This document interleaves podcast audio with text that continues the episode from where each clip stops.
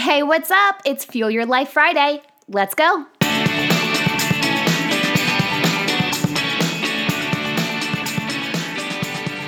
Hello, friends, and happy Friday. You know, part of why I became an entrepreneur was the freedom that came along with it. I don't even think I fully leaned into that freedom until about three years ago. And mind you, I'm about nine years in on my journey. Even as an entrepreneur, I would hold on to all this guilt. I set up my own expectations of myself, and I had a lot of force without a lot of grace. And what I mean by that is, I always felt like I had to stay busy. I had to be working. I had to be hustling. What I learned over time is part of the freedom of being an entrepreneur is you can truly choose your own schedule. Now, this may mean that your day ends at three when you pick up the kids from school, or maybe you're more of a night owl and you like to work late and sleep in even later. However, you roll, it's cool. But you also need to remind yourself to take time off and I mean off. With both of the births of my daughters, I never really took time off. With my first daughter, I was still in college and finals didn't wait for my recovery, so I went from giving birth to back in class within three weeks. With my second daughter, I took one week off of work. Now, I was already in my entrepreneur journey deep at that point. So, one week off, and then I was back to doing client work. So silly, right? I look back and I'm just like, why? But now that I've grown a little, learned a lot, and I show up with more grace to myself than I ever have before, I learned that building time off into your business is essential. I mentioned on an episode, I think over summer, that I typically have a really chill summer when it comes to work. I know my kids are home for the most part, so I typically just don't host podcast conversations over the summer. And if I do, it's really early mornings before they're awake. What I would do instead is work on writing a new book or a new e-learning guide, something or a course, you know, something that is a little bit more think work and less me having to be present with someone else. But I don't really take off in the summer, right? I just dial back my workload or it just looks different. In December though, in December, I take off.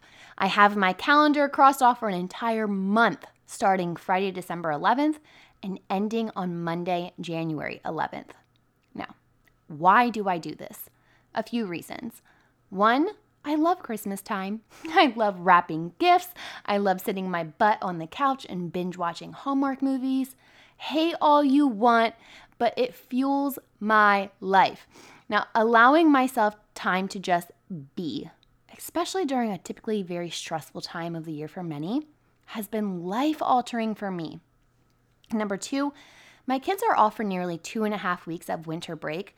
This year is a little bit different since the pandemic rocked their school's calendar, but normally their winter break is long, and as you know, I like to be off when my kids are off. And number three, many people aren't really trying to do hard work or have in depth conversations the week before Christmas until the week after New Year. So why force it? number four, I am always so pumped to return after a mental break. I have more clarity and energy. It's incredibly revitalizing. My why is pretty evident, but my how may be unclear for many.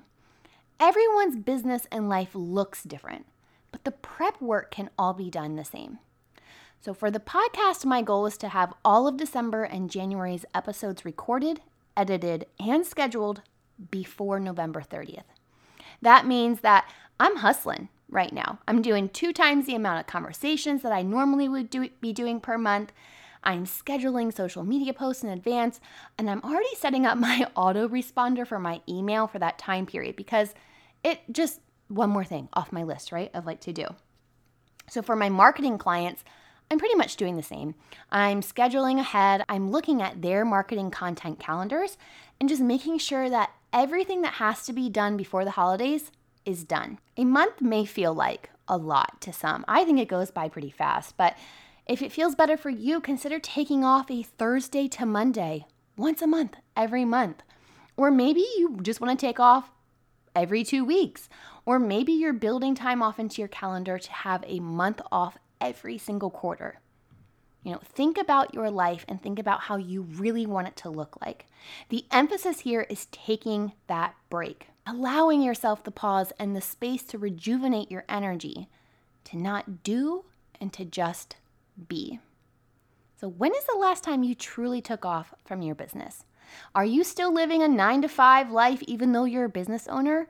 Or are you truly leaning into the freedom based lifestyle and living it to the max?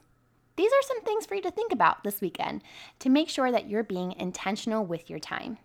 Now, if you enjoyed this episode, give the podcast a five star rating and review on Apple Podcast or wherever it is that you tune in and turn it up. I'll see you back here next week for another episode, but until then, remember every level of life is an opportunity to grow. Be well, my friend.